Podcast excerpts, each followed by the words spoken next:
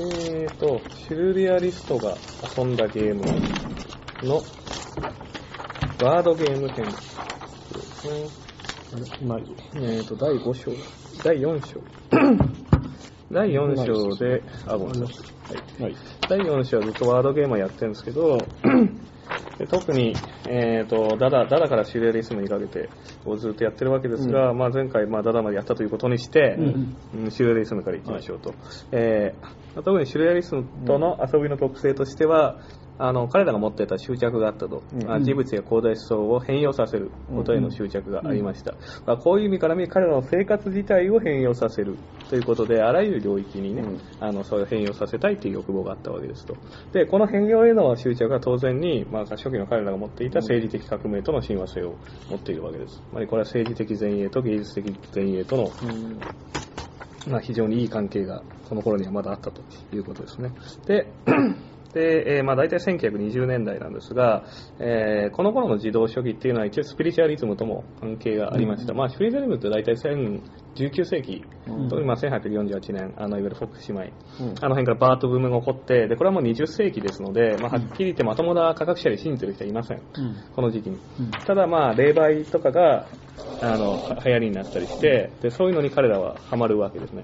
うん。あの、フランスだと有名なところではビクトル・ユゴーがハマってるんですけど、あの、コックリさんみたいなことをやって小説を書くみたいなことをやってる。ただこれは1850年代なんで、もう全然時代が違う。ただ彼らは、それを霊界との通信ではなくても、あなくて、あの、無意識の探求の方向にうん。使おうっていうふうにやったんですね。だから自動書記はこの頃こういうアート方面と霊媒方面の2つがあったということになります。あの、シャーロック・ホームズの、なんだっけ、コナン・ドイルも、霊界。とあれは。エジソンもハマったという。ハマってますね。あエジソンだって霊界通信機作ってる出てます。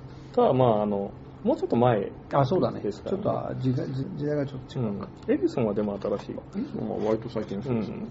えまあエジソンはまあ、あからさまにやばい人だという感じもするじゃないですか。ああの人は最後の、最後の山師プラス、なんか発明家みたいな感じの人なねあの人が GE 立ち上げて、で、ジェネラルエレクテも完全に会社組織になってて、最初に、最終的にそこから温出されるという。まあ、会社とエジソンは合わないだろうっていう感じしますよねう。技術者集団が発明になっていくっていう感じになっていくので、まあ、いい山師的なの最後の人っていう。それで考えてみたら、エジソンが GE 作ったなんてありえないですよね。まあ、特に今の GE を見ると。だから、おエジソンを追い出したから GE が。ああ、なるほど。まあそうですね。確かにそれはそうかもしれない。あんあんなのいたら、あんなエクセレントカンパニーになるわけないですよね。あれは方向転換がものすごくうまかったですからね、GE はね。あのあの辺は日本の企業が真似できるので、えー、とその中でも特に有名なあのシルエリストのゲームとしてはこの優美な死骸というものがこれはご省略しましたが、中ヒットでも載ってます、あ、そうなんですね。カダブレエクスピエクスピリットコープス。あの、真ん中のはフランス語です。で、えーと、これパリのシュルレアリストたちが遊んでたパーラーゲームから着想を得たらしいんですが、まあ、どういうゲームかと言いますと、要はみんなが、例えば、動詞、形容詞、名詞みたいな感じで、あの、語の配列の順番だけ決めておく。で、お前は動詞担当ね、みたいにやって、それを書いて、最後にパッと合わせて、おこんな面白い文が、みたいな感じでやると。うんさっきの話みたいな。ねそうです。まあ、あれですよね、今でも、なんだ、俳句作るなんでしたっけ、ああれとか。みんな、まあな、みんな一文字。ええああいうのとかと非常によく似ている。読み人知らずか読み人知らず。ボーボー編集長とか。まあ、そういう話ですね。まあ非常によく似ている。まあこれ多分なんか歴史的にずっとあったんでしょう、あったんでしょうこのまあね。あったのをこの人たちが遊んだ、遊んだ後に使ったから有名になった。うん中国に支配っていう、支配ってあの、紙の灰じゃなくて、あの、ゴンベンのねうん、ポエム、し支配っていうあのがあるんだけど、それはあの漢字のカードがいっぱいあって、んそれをこうランダムにやってん、詩を作るってう話。ん。なんか、奥のカルタに行ってそうな感じ。え？奥のカルタに行ってそうなう感じ。ん、それ古いですよ。うんうんだから、俺リハクやそこのえ頃。ー、だからその時代があ唐の時代？討論時代か。それすごいですね。うん、だから、ななな唐って何 ?8 世紀ぐらいそのくらいですかね。うん平安時代の頃ですよ。で、えーと、まあだから昔からあったんですが、多分このことによって非常にこれだけが有名になったっていうことはあると思います。んで、えーと、例として、まあ非常に有名どころ飛ばしました。例えばあの、まあフィリップ・スーポーとか、アンドレ・ブルトンとか、この辺は飛ばして、あの、ジューナ・バーンズ、まあこの人は日本のウィキもあります。ウィキペディアにも載ってますが、あの、アメリカ生まれの人で非常に奔放な人で、で、20年代にパリに渡ってきて、まあ、ライターなんですよね。いろんな記事書いたり、インタビュー書いて、女性です。うん。え基本的に女性が非常に多いわけです、このフェミニズムの女の。うん。で、えーっと、で、この人がシュレリストのゲームにも影響を受けたみたいなこと書いてあるんですけど、あの、ゲームとかプレイ的なものは作っているわけではありません。ただこの人の作品で有名なものは、例えば嫌味な女たちの書とかライターとかがあるんですけれども、ここでなんか、あの、従属的なみ、これ、こういう評価が言ってるんですけど、従属的なものとみなされてきた、それまでみなされてきたイラスト、まあ、つまりこれは女性ですよね。これとテキストと構想させたアプローチがフェミニズム的であるというようなことをおっしゃっているわけですね。まあ、例えばこういう、こういう、書物なんですあのゲームじゃないんでしょ？書物です。だよねあの、詩とか、詩とか、あと文章とか集めたものにこうイラストを載っけているパーなるほどねやつで、なんか、まあ、内容非常に暗かったりするんですね。うんあの、レイプであるとか、あうん。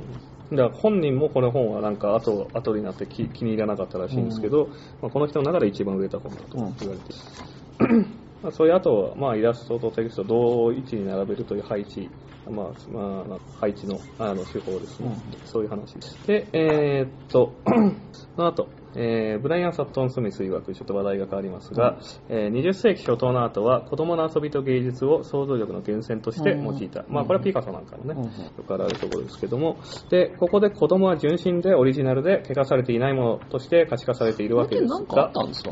まあ、なんかあったんですかね。うん。ただ、あんまり聞いたことはないですけれども、うん。まあ、特に子供っていうよりも未開芸術ですよね。これはものすごく取り入れられて、は今になっていけばと保されてる。キリスト教的なね、うん。あのなんていうの無垢なうん。うん幼子みたいな発想のような気がするけどね、うん。なんですが、だからまあ実際子供も、まあどうなんですかね、フォービズムとかもそうなるのかな、源泉として用いたという話になっておりまして、でまあ子供がこういう価値化されていると。ただまあですけれども、まあ、サトン・スミスによればこういった見方はあまりにも単純でロマンティックすぎて、遊びの他の重要な側面を観客しておりますと。まあそうですよね。例えば遊びもアートも発明だとか、まあ、象徴、擬人的な象徴うんうんであるとかは共通するんですけども、まあ、例えば官能なんかは遊びには入ってこねえだろうとうん。いう話であるとか、まあねあと遊びや物の見方を形成する、まあ、要はイデオロギーをあ注入するというやつですね、まあ、支配的なものの見方っていうものを遊びを通じて学んでいくという特に子供の遊びにはそういうのが非常に多いので、うん。そういうのを単純に純粋なものとして見るのはちょっとおかしいんじゃないのみたいなことを、まあね。スミスは言うわけですね。まあ、あか官能なんか入れると大きいお友達になっちゃうもんね、うん、そうですね。で、まあ、これ著者は、ここから著者ですけど、プレイターとの違いが詐称かどうかには関わらず、あの、今まで紹介してきた、この章で紹介してきた事例っていうものは、創造的な作品やイベントによる偶然と介入の役割、つまり、まあ、遊びであろうとアートであろうと、こういう偶然の介入、偶然と、それによる介入、日常生活への介入の役割っていうものをどっちも持っているんだよという、まあ、書としてはもうこの2つをほぼ同一し従っているという感じが見えますね。はい。で、じゃあそういうのをどういうふうに説明すりゃいいのかというところで、まあ、ドゥルーズを引いてるんですけど、まあ、別にドゥルーズ引かなくてもいいと思うんですけど、あの、これ生成変化っていう、あの、ちょっと前に千葉正也さんっていう、千葉正也先生がですね、あの動きすぎてはいけないというえ本を出して、まあ、あの、ドゥルーズ、日本のドゥルーズ界で非常に売れっ子になりましたけど、まあ、その、そこで、あの、主に扱われているのが生成変化というやつなんですけど、さんは、なんか、ツイッターの、なんか、アイコンの写真ぐらいしか、なんか、印象がない。なんか、とてもそういう人には見えない。見えないけど生成変化って何言ってんの？これまたよくわかんないんですけどね、グルーズなんで。まあ、要は、あの、ビーイング、存在ではなく変化なんだということなんですよ。うんななんか読んだわ。えーと、なんかのサイトに上がってた。なので、あの、こういう、あこの本によれば、プレイやインタラクティブアートを体験するっていうことは、あの、生成変化だと。うんビカミングだとうんいうことを言っておりまして、つまりそれによって変容していく。その経験によって変容していくっていうことにすごい価値を認めてるらしいんですね。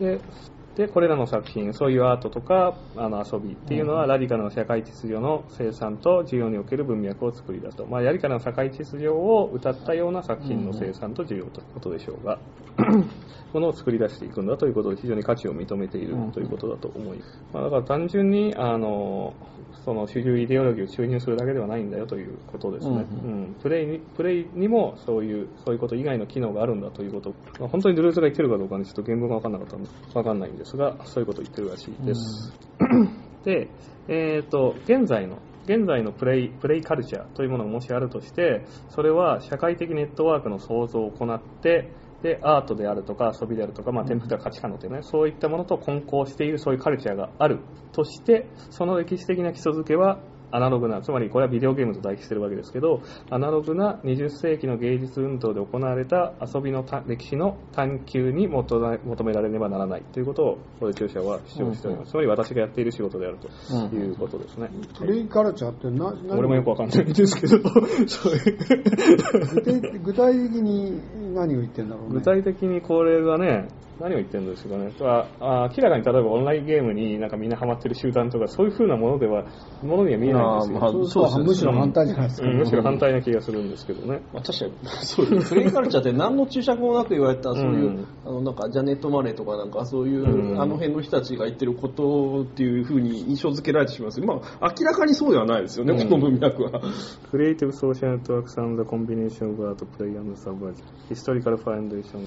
なんだろうな。うんいや、まあ、このダダイスト的なことじゃじゃないですよね、これは。多分現在もあるっていう風現。在のあるやつの中の、その、えー期限をたどるとここにっていう話ですよねそうですね。。ヒストリカル・ファウンデーションをたどるわけだから、歴史的な。現代のそのプレイにこういうものを見出すということをしてるんですか？かもしれないですけど、でもそれってあもう明らかに主流じゃないですよ。じゃないですね。ううんん。まあ、もしかしたらあのデジタルの方でもそういうなんかインディーみたいなものをいやありますよ。もちろんありますけど。ねあのうん。愛する人たちのコミュニティがあるとして、それの基礎づけっていう意味なのかもしれません。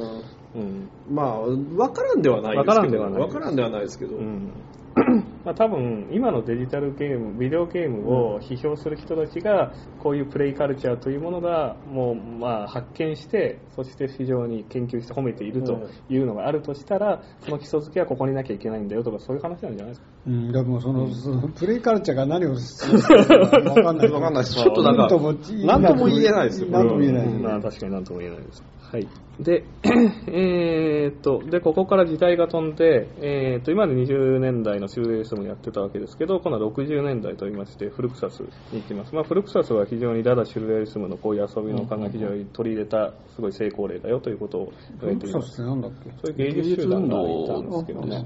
あの、ジョージ・マチューナスとか、ど、どこ？あのアメリカ？もともと、発信地アメリカなんですけどもう世界中ですね。日本もあるし、ヨーロッパもあるし。え時代としては？60年代。あだから、小野陽子がいます。あああ、ああいう感じ。ああいう感感じ。あの、サイケデリックとかそういう、最近とは違います。そっちにはいかないですねうんあとはハプニングとか。ハプニングか。うんああ観客参加型多いんですけど、で、フルクサスの遊び要素っていうので観客参加型と、あと匿名性っていうものがあったんだよっていうことを言って、彼らのゲーム、ゲームっていうのは要はあの小箱になんかインストラクションカードが入ってて、で、そのカードの指示を読むっていう、そういうのが多かったんですけど、で、これ前回やったやつ。一回前回やりましたね。まあ、それはもうとても遊べるようなものではないわけですね。うんねまあ、そのそれもなんか実行不可能だったりしたりするわけで、だからそういうインストを読むことだけでも日常生活の探求しようとつまりなんか今まで何の気なしに行っていたことに目を向けさせるみたいな、そういうインストラクションが書かれていたり、ということで、ゲームなんでしょうかね。まあ、ゲームではないですね。ただまあ、遊び心みたいな感じだと思うんですけど、これを行っていたと。で、ここでちょっと面白いのは、まあ、フルクサスがジョン・ケージの影響を受けたっていうのは、もうこれは有名な話なんですけど、ジョン・ケージって音楽が4分あの4分4分33 4分33秒とか、あピアノフェーズとか、うん。ああいうやつ。でこのニュースクール・フォー・ソーシャル・リサーチっていうところで56年から60年まで教えていてでそこであのフルクサスの元メンバーたちがいろいろ影響を受けたんですけどここで刑事は、えー、と日常の行動をアートにするアートな行動にするということをまあ焦点にして、うん。ホイジンガのマジックサークルを引いて、何を言い出すんですうん、か、なんか でげでそれをゲームにしてファンタジーにしたみたいなことが書いてあるんですよ。なんかその俺具体的に何をやったかよくわかんない。三大話が、なんかのが全く結びつかないです具体的に何をやったか分からない。本当に線引いたのかなとか、分からないので。でもマジックサークルっていうことを言っちゃうのであれば、別に普通の意味でもマジックサークルでば、まあ、コンサートの場っていうのは基本的にはマジックサークルみたいな場じゃないですか。だから日常生活。うん、で、どっちかというと4分33秒って若干そこをはみ出るみたいなイメージのあるものですよね。うんその例えば。うん、で、マジックサー別に普通にマジックサークルを想定するんであれば、普通のコンサートで何ら問題はないのであって。これちょっと面白いのは、これを額面通りに読めば、多分刑事はママジックサークルというものを知っていて、まあこれはマジックサークルだよって言っていう、書いたっていうことになるんだけど。でそのそこで何をするかですよね。まあそうなんですけど、うん。これちょっと詳しく読んでみなきゃわかんないですけどね、なんか、あの、元ネタ本が、うん、PDF とかそういうのなくて、か買わなきゃいジョン・ケージって、あの、お好きですか？え？お好きですか？いや、何、あるものの専門家なんですけど、知ってますみんな。え、なんかあるんですか？音楽以外ですよね、もちろん。びっくりしてなんだろうななんですか？なんだと？思うゲームですかうん。ゲーム、ゲームのなんかですか？うんゲームじゃないんだ。えー私もにわかには信じられなかった。うんキノコ。へー。それはさ、なんか坂田明がミジンコの専門家とかとそういうなんかそんな感じね。へー。いや、私、オタマジャクシじゃないの？って聞いたんだけど、違 う違う。キノコ。へーキノコはのせあの研究者すごい有名なの。あ、そうあ、有名なんですか、それは。あ、本格的な研究者。だってアメリカのキノコ学会の会長をしばらくしてた。あ、そうなんですね。へー。びっくりした。確かにびっくりしました。で、キノコの方が儲かるような気もしないでもないですよね。どうなんだろうな。あでも、いや、ガチな研究は意外と儲かんないからな。ほんでですね、で、具体例として、小野陽子のインストラクションペイントっていうシリーズ、これをあの展覧会に来た人たちにカード配ったりうんするんですけど、そのカードに書いてある。例えば、ウォータードロップペインティングっていうのはなんかキャンバスがあって、そこに皆さんついてきたらしてくださいね。それ最終的に、まあ、多分水模様ができる。で、あとは、シャドーペインティングっていうのは壁にな多分なんかキャンバスがかけられていて、そこの前を通る人たちの影で作品になるっていう、うんそういう作あ、品ですねペインティング・トゥ・ザ・スカイズっていうのはもう空を見上げなさいと書いてある。うんうん。まあそれで思ったことがさ、ここまで行くとあれなんですけど。芸術なんでしょうかね。芸術ですね。観客参加型ということが重要で、まあ、ここれ、ここまで行くと確かにプレイ。観客参加型ね。うん。確かにね。ここまで行くとやっぱりプレイ。にあのこの間、あれを久しぶりにやったんですよ、ハグル。あ、ああこの間やってましたね。あのー、えっ、と、シドサクソンか、はい。あれはその情報が与えられててっていう感じだから、うん。その何、箱の中に、えまあちょっとニュアンスありますよね。ちょっとニュアンスが近いね。うん。まあでも、シドサクソンはシドサクソンなんで普通に面白くなっちゃうんですよね。あゲームですあ、そっか、面白い。し、いないのかなそうでもないいや、ハグルは面白いよ。すごい面白い。だからここまでこの本でやってきたのを見るとなんでこれが遊びなのみたいなことはつまりあの鑑賞なのかプレイなのかっていうのが非常に大事なわけで、うん。例えばある絵を見てそれに対それはこれは観客に対するゲームなんだよと言うん。った時に鑑賞とプレイとどう違うのっていうのが非常に問題。その辺が、うん分かりづらくなてる例えばこの絵を見た時にあのやっぱりいろんな解釈の多様性っていうものがあるわけですから、うん。でそれを遊びって言われちゃうと全ての作品は遊びになる。すべてそうだとまあ、一つの立場だとは思いますけど。でだとすると今まで言ってきたことをプレイというのは非常に強弁に近い感じもあるわけですけど、まあうんまあねここまでさ観客さんが言ってると確かにこれはプレイという、まあまあ言ってもいいかなという気がします、別に。ただそこまでのをたどるために期限を求めてきたっていう文脈で見ると、まあ結構、まあまあ確かに、まあそうですね。うん、ここを一つの到達点とした時のその歴史というのであればそうですね。あの実験劇って結構あるじゃないですか。あはいはいはい。ああいう感じなのかね。演劇はそうじゃないですか。それはもちろんそうでしょう。ん。あのインプロとかしやあの、なんかそのその場で観客とのあれで作り上げていく。この間なんか似たようなことやりました。ね。あそうなの、はい。あれは明らかにインプロからでしょ。ですよね、うん。でしょ多分。であの、あれを見に行ったけど面白かったよ。あの、人狼をやるやつ。あなんか舞台で人狼をやってて、観客が当てる。投票でね、するの。まあ割と演劇は昔から変なことやってますよね。あれも多分あのそういうアメリカで最初のそういうのができるのが確かかな50年代だかなんだろうな、うん。だだって、ハグルって60年代でしょあそうなんですだからね歴史的に結構同意性があったんですハグルはってガンオブゲームズが初出ですから60年代末ですよね。そうだね。68年とか、なんかそのぐらいだと思うよ。シルサクソンってそういう方面になんかどうなんだろうね。どうでしょうね、うーん。ちょっと、うんもしかしたら本人が書いてるかもしれないですけど、うん。でもシドサクソンの70年代のそのなんか記述とか、あんまり掘り返してないですよね。そうなんですよね。あの、ギャウトングゲームズも結構その自分の創作っていうよりも、そのグループの仲間でね、そうですね、やあったのーこれはこの人が作ったものでみたいな、そういうのが割とそういうこういうグループとなんかちょっと近しい感じままあ重なるのかどうかわかんないけど。あそうで、すねだから全体的にそういう雰囲気があったのかもしれない、サクソンニューヨークじゃなかったっけ、うん。なんかあの辺ですあのよね。辺ですよね、うん。確か。東海岸の人そういうのはちょっと漁ってほしいですよ。ねね、うん、やっぱりあのシロサクソンコレクションがあるんですよニューヨークの。ミュージアムプレイに、あうん。ストロングですか。ストロングあのこの間読んだね、あの、外客数、はいはいあの辺もやっぱり、あまあ、まあゲームだから当たり前だと思うけど、やっぱりそう小集団っていうか、そうですね。そういう中でこう構築されていくうんみたいなとこそれはもうろがあるから、間違いなくそうですね。そう。サクソンはもうちょっとなんかまとまった本とかがあってもいいんですけど、ね、あってもいいですよね、表題みたいな、これからでいいんじゃないですか。うん。まあでもまあ、資料は揃ってるからな。資料はもう確実に、まあ、あのストロングがいっぱい持ってるし、あと、なんでか知らないけど、あイーグルゲームズがいっぱい持ってるし、っていう。えーと、誰かやりそうですけどね。やりそうですよね。誰かやると思うん。ですけどね。うん重要な人物ですし。ね。であとはアリソン・ノールズと、まあ、この人もメンバーなんですけど、この文字のものを買ってない、要は飛び出す絵本を作ったの、うん。こういうのが、こういうの。そういういろんな文字が書いてあったり、飛び出す絵本を作ったり、へあとこういう、こういう袋に文字が書いてある、これによって言葉を作るみたいな。えー、袋である必然性となるのなんかね、手触りによって、これ、スティッチされてるので、手触りによってアルファベットが多分見ないでこうやってねやるんだと思うんですけど。で、えーっと、でこなんでこれが出てきたかっていうと、この後、これ60年代ですけど、うん。この後80年代のあの文字文字っていうものはどんどん、まあ、これ文字文字ゲーム、あのまあ、言語ゲームうんですけれども、そこで扱われる文字っていうものが作品としていろいろ現代アートとして使われているよっていう話につながっていくわけですね。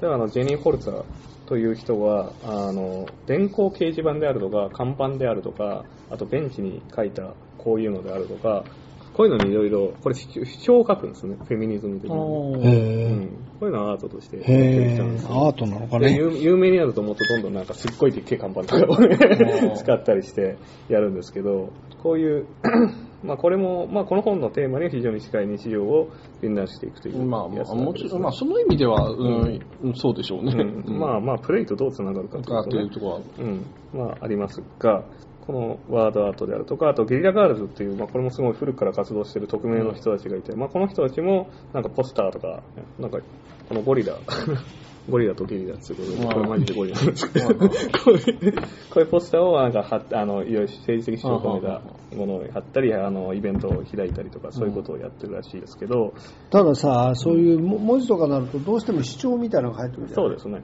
そういうような、何か主張とか政治的な色彩とかあるのかね。あ、もうものすごく政治で、これフェミニあズム。あー、フェミニズムっていう意味でね。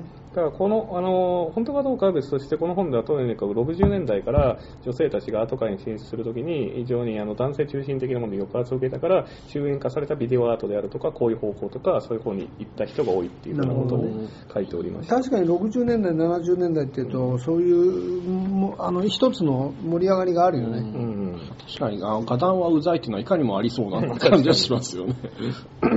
まあ、これはね、さすがに直接的にプレイとかそういう方には関わりづらい。まあ、プレイというものをとりあえず観客参加型というふうにまで緩めてもなかなかそういうふうに言いづらいですが、まあ、歴史的な文脈としてはね、結構近い方にあるというのは確かでしょうと。であと、言葉と体ということで、まあ、要は言葉とか文字とかいうものをまあ目に見えるまあ、目に見えるようにして、まあ、そうこれ多分ねあのいわゆるあの例えば無意識や言語で構築されてるとかですね、あの言語論的展開とかですね、はいはいはいわゆる、まあ、言葉が世界を作っているんだよみたいな、うん。そういう話に関する現代アートということだと思うんですけども、具体的にどういうこ具とを体的にはですね例えばこのカミーユ・アタバックっていう人テキストレインっていう文字が降ってるビデオもそう文字が入ってるんですよ。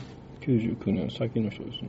うん。それで、要はこのスクリーンでもこうやって手をあこういうふうに文字を受け止められるようになってああ文字の画面という、なるほどななるほど、なるほど。こういうふうにやってる。まあ楽しそうですけどね、うん確かに。まあプレイとしては楽しそうですけど。うんうんなるほど。これはでもなんかアートよりは随分プレイに行き過ぎたなって感じがしますけど。むしろこれでビデオ、うんテトリスかなんかやってみて。まあ、これを、まあ、そういう美術表的に読み込むと、その参加者の身体と、その身体を縛る象徴構造としての言葉というものを解体再構築なるほどらしいですよ。難しいですね。うん、で最後にここでフェリックスがダル弾いてるんですけども、こういうものはつまり主体性の変容をあの、まあ、認識する。主体的主さっきの体性の話みたいに。変容まあそういう話です、うんうん。結局のところ。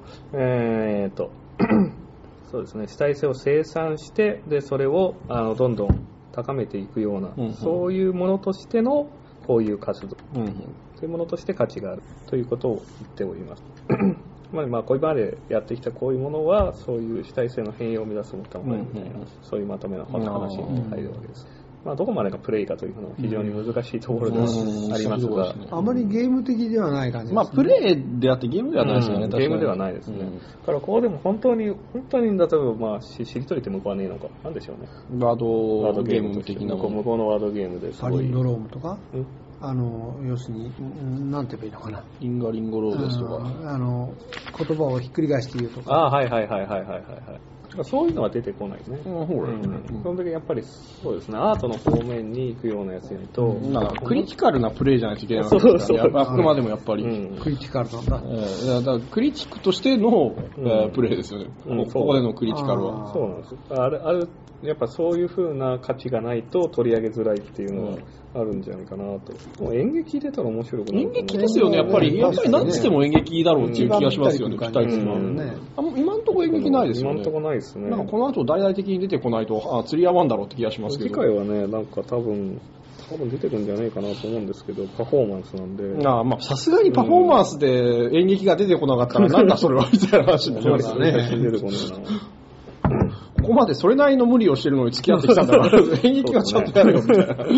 あ、でもこれはなかなか面白いうん。ショーでしたね。うん。多分なんか他のところの、あの、7 70年代のあの、何でしたっけ、なんとかっていう、ニューゲームか。ニューゲーム。ああ、ニューゲームのそうですね。話とか、ああいうのとも、あもしかしたら、ああ、そうですね。かもしれないっていうのは。そうニューゲームムーブメントの、あー話を、あの本を次、えまあ、ニューゲームムーブメントの本じゃないんですニューゲームって何のことじゃないえーっと、そういうムーブメントがあった、いつのえーっと70年代にアメのアメリカにあったらしくて、あな何をやらかした？えーっとね、あーいや、あなんかね、要は新しい遊びを生み出すそうという運動なんですよ、基本は。えースポーツ？スポーツ、えーややスポーツにも寄ってますが、えーでも子供の遊びみたいなイメージの方が近いですね。あのースポーツとかで、まあ基本ゲームだから勝ち負けがついたりして、であ、こういう構造があってみたいなんですけど、それとはちょっと変えた感じのゲームをあの提案してみようっていう運動が、それはどこえー、とアメリカの70年代に基本的にヒッピームーブメントからの、えー、とうんつながりできてるんですね。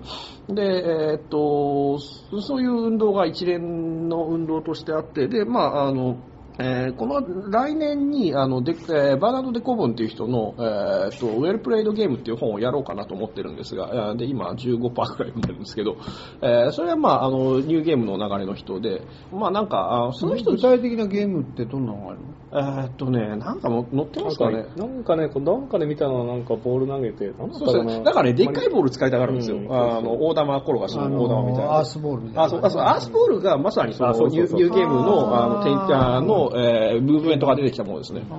あのね80年代に名古屋の小学校の先生が提案して、トロップスっていうのがあったんですうん、よ、うん、うん。トロップスっていうのはあのスポーツを逆に綴ったもので、ねはい要するに勝敗のないあゲーム。そううん、うん、ゲーム勝敗がないとゲームと言えるかどうかわかんないけど、勝敗のない遊びっていうんでねいくつか具体的なあのみんなでトロップスって本が出てますけど、うん出てくるんだけどもそれなかなかね小学校のね授業で使えるんですよ、うん面白面白い遊びが結構ある、うんだからあのあれなんか例えば自然の音を聞こうなんてねこう大きな大木に耳を当てたりとか、そんなのも出てくるんだけど、うん。あのまあ運動としてその後どうなったかよくわかんないんだけど、うあの提案としてはなかなか面白い、うんそれにちょっと似てます、いや、いや流れは組んでんじゃないかなって気がしますねそれ。は知ってそうですよ。あニューゲームムーブメントはちなみにあの80年代にあの収束するんですけども、それはなんでかっていうと、あのえーまあ、子供をいっぱい遊ばせるんですよ。そうすると、あのえー事故が起きて裁判だったりするので、まあね アメリカならなるほどねそれであのサイファー費用が払えなくてポシャっちゃったんですけど。でもまあね発想としてはそうですねね。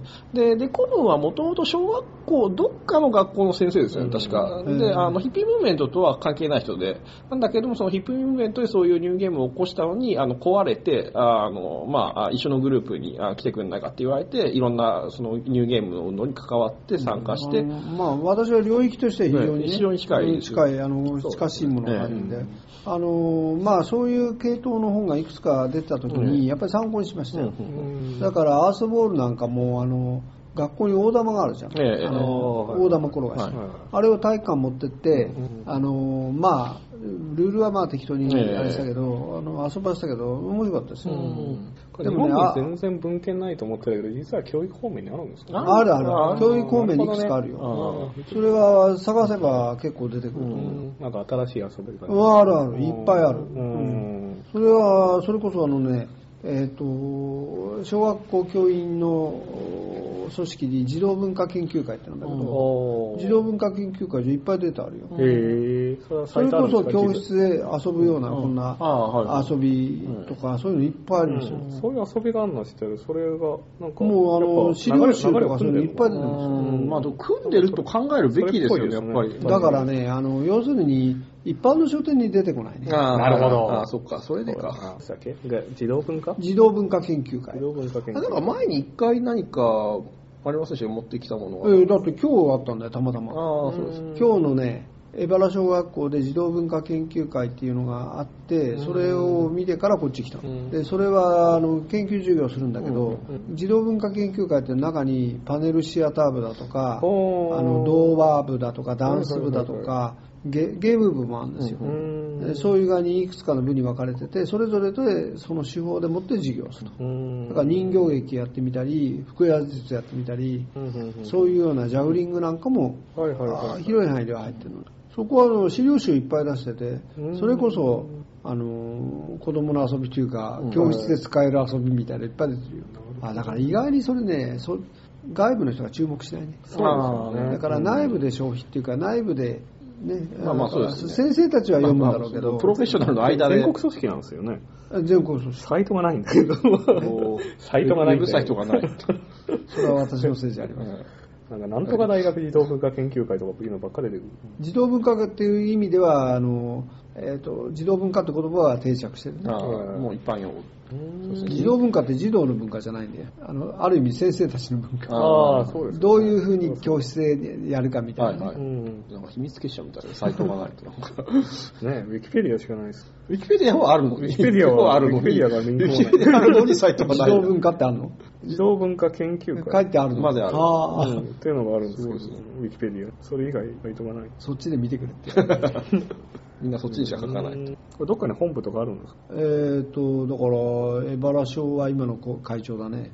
会長とは全国の？うん全国会長。へ江原賞の福福田先生っていうのが江原賞の校長やってるんだけどそれが今の児童文化研究会会長うん。私の先輩なんですよあの現役時代に世話になったんですよこれはまた違うやつか。各団体のうんちゃらとかとは違う。各団体あ、各大学の児童文化研究会の束ねとは違う。うでも違うわ。ウィキペディアにもないです。同じ。名前の。各大学で児童文化研究会っていうのがあるんですけど、それを束ねてる組織もあるじゃあないねそれでは違う。ただあの各大学でやってる児童文化っていうのは多分教育関係だと思うのね、うんそうですだから、うんあの将来は関係すると思う、うん被ってる人はいるだろうけれども、うーん。うん直接的なそうか関係性はない。あれなんだな、やっぱり内部組織なんだな、いやなんかこう、教員がうごめいてとか書かれちゃいますよ。でもまあゲームの意味を考える上ですごい面白い重要なうん。ところですよね、それは。そうね、あんまり、だからね、近いのはね、レクリエーション、クリエーション研究会。はいはい。あそうですね。リクリエーションは近そうですね。レクリエーション研究会はあのよく講座とかやってるけどね、レクリエーション研究会っていうのはまた別組織として、それは教育とは関係なくある。関係し、あのね、あの要するに人的つながりがあるね。うんはいはいはいこれ学校のレクリエーション。いや、っていうかね、だからキャンプとかはいやるじゃんあはいはいはいはい。だからそういうことをやってる組織。うん東京都キャンプ協会。あそういうのは近いかもしれ一般社団法人東京都レクリエーション協会。こういうレクリエーション感協会あるね。そこは講習とかしてて認定とか、うん。あのやってますよ。うんレクリエーション指導員の認定をしてる。ああ。へえ。で、そこの組織であの子供たち集めてキャンプとか行ってるから、うん面白いですね。とりあえずこれはサイトにな。うん。面白いね。うんちょっとうちのあの一一冊しかないけど、ちょっと何何年なのか見てくれ、うん見てくれます。